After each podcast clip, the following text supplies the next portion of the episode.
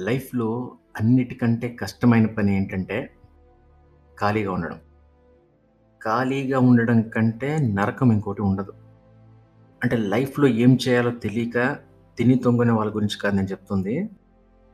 మనకు నచ్చిన పని ఏదో ఒకటి చేసుకొని ఆ ఇండస్ట్రీలో లేదా ఆ పర్టికులర్ సెక్టార్‌లో ఒక పెద్ద స్థాయికి వెళ్ళాలనుకుంటున్నారు చూడు, వాళ్ళ గురించి చెప్తున్నా.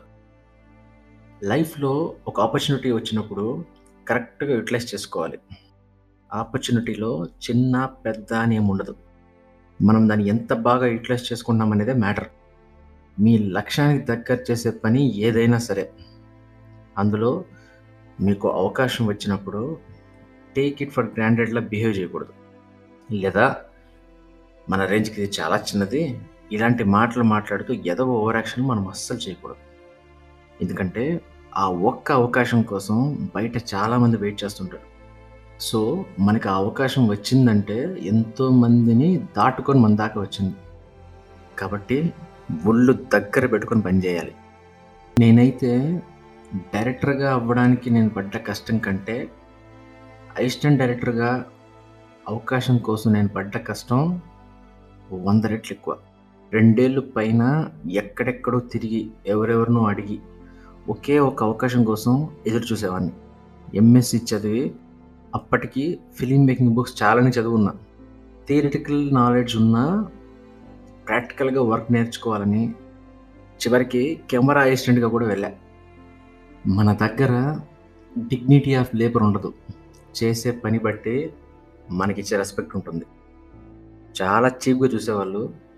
అయినా వెళ్ళేవాడిని. ఎందుకంటే అలా వెళ్ళిన ఎక్కడో ఒక చోట నాకు అవకాశం దొరకదని ఆ విధంగా ఆ ప్రయత్నాలు చేస్తున్న నాకు ఒక యాడ్ ఫిల్మ్ ప్రొడక్షన్ హౌస్ మా యమున కిషోర్ గారి దగ్గర ఒక అవకాశం దొరికింది.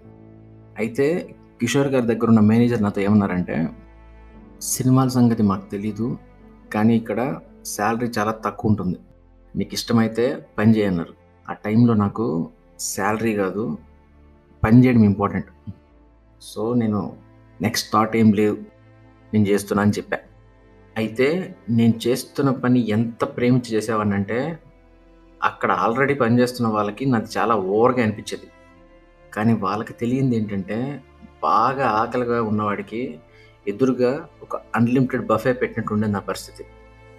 నా వర్క్ చూసి ఫస్ట్ మంత్ శాలరీ తీసుకోక ముందే నా శాలరీ పెంచారు మా కిషోర్ గారు. నేను ఇది ఎందుకు చెప్తున్నానంటే చేసే పనిలో శ్రద్ధ ఉంటే రావాల్సినవి వాటంతట అవే వస్తాయి. అది చెప్పడానికి చెప్తున్నాను నేను జాయిన్ అయిన ఆరు నెలల్లో ఏడీగా ఇంకొన్ని యాడ్స్‌కి సెకండ్ యూనిట్ డైరెక్టర్‌గా పనిచేస్తున్న నాకు కిషోర్ గారు డైరెక్టర్‌గా ఒక అవకాశం వచ్చేలా చేశారు. అయితే అవి కొన్ని ప్రత్యేకమైన పరిస్థితులు చేయాల్సి వచ్చింది ఆరు నెలలు నా వర్క్ చూసి నాకు అవకాశం ఇచ్చినప్పుడు నేను అప్పుడు ఎలా అయితే పని చేశానో అంతే డెడికేషన్‌తో పని చేసుండాలి. కానీ నేను అలా చేయలే ఇంతకుముందు నేను చెప్పినట్టు నా రేంజ్ వేరు. తప్పని పరిస్థితిలో ఇది చేస్తున్నా అని ఓవర్ యాక్షన్ చేశా. ఫెయిల్ అయ్యా. నాకు వచ్చిన ఒకే ఒక అవకాశాన్ని సరిగ్గా ఉపయోగించకపోవడం వల్ల ఆ నెక్స్ట్ టూ ఇయర్స్ ఎంత సఫర్ అయ్యానో నా ఒక్కడికి తెలుసు. ఖాళీగా ఉన్నా.